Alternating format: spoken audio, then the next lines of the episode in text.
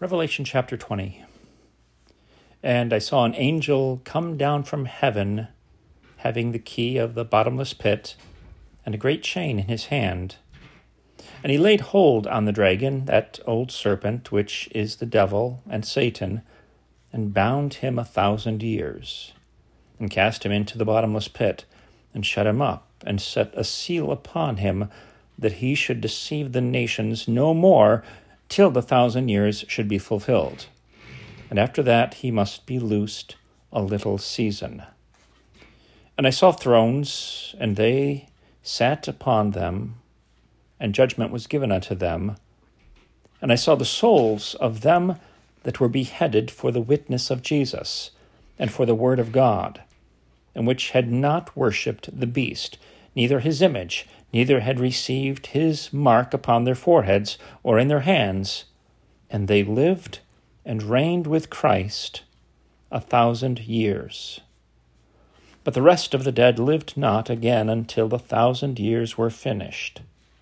This is the first resurrection. Blessed and holy is he that hath part in the first resurrection. On such the second death hath no power but they shall be priests of God and of Christ, and shall reign with him a thousand years.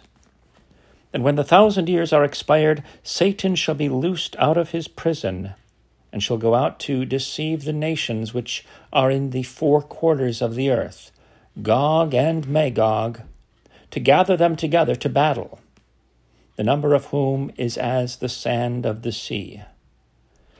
And they went up on the breadth of the earth, encompass the camp of the saints about and the beloved city.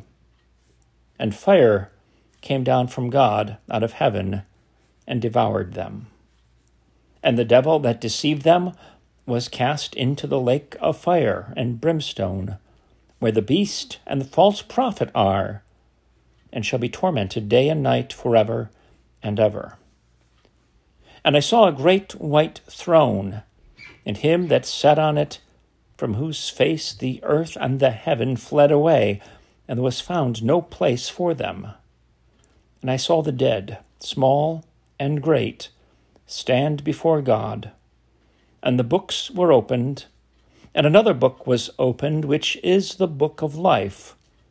And the dead were judged out of those things which were written in the books, according to their works. And the sea gave up the dead which were in it and death and hell delivered up the dead which were in them, and they were judged every man according to their works.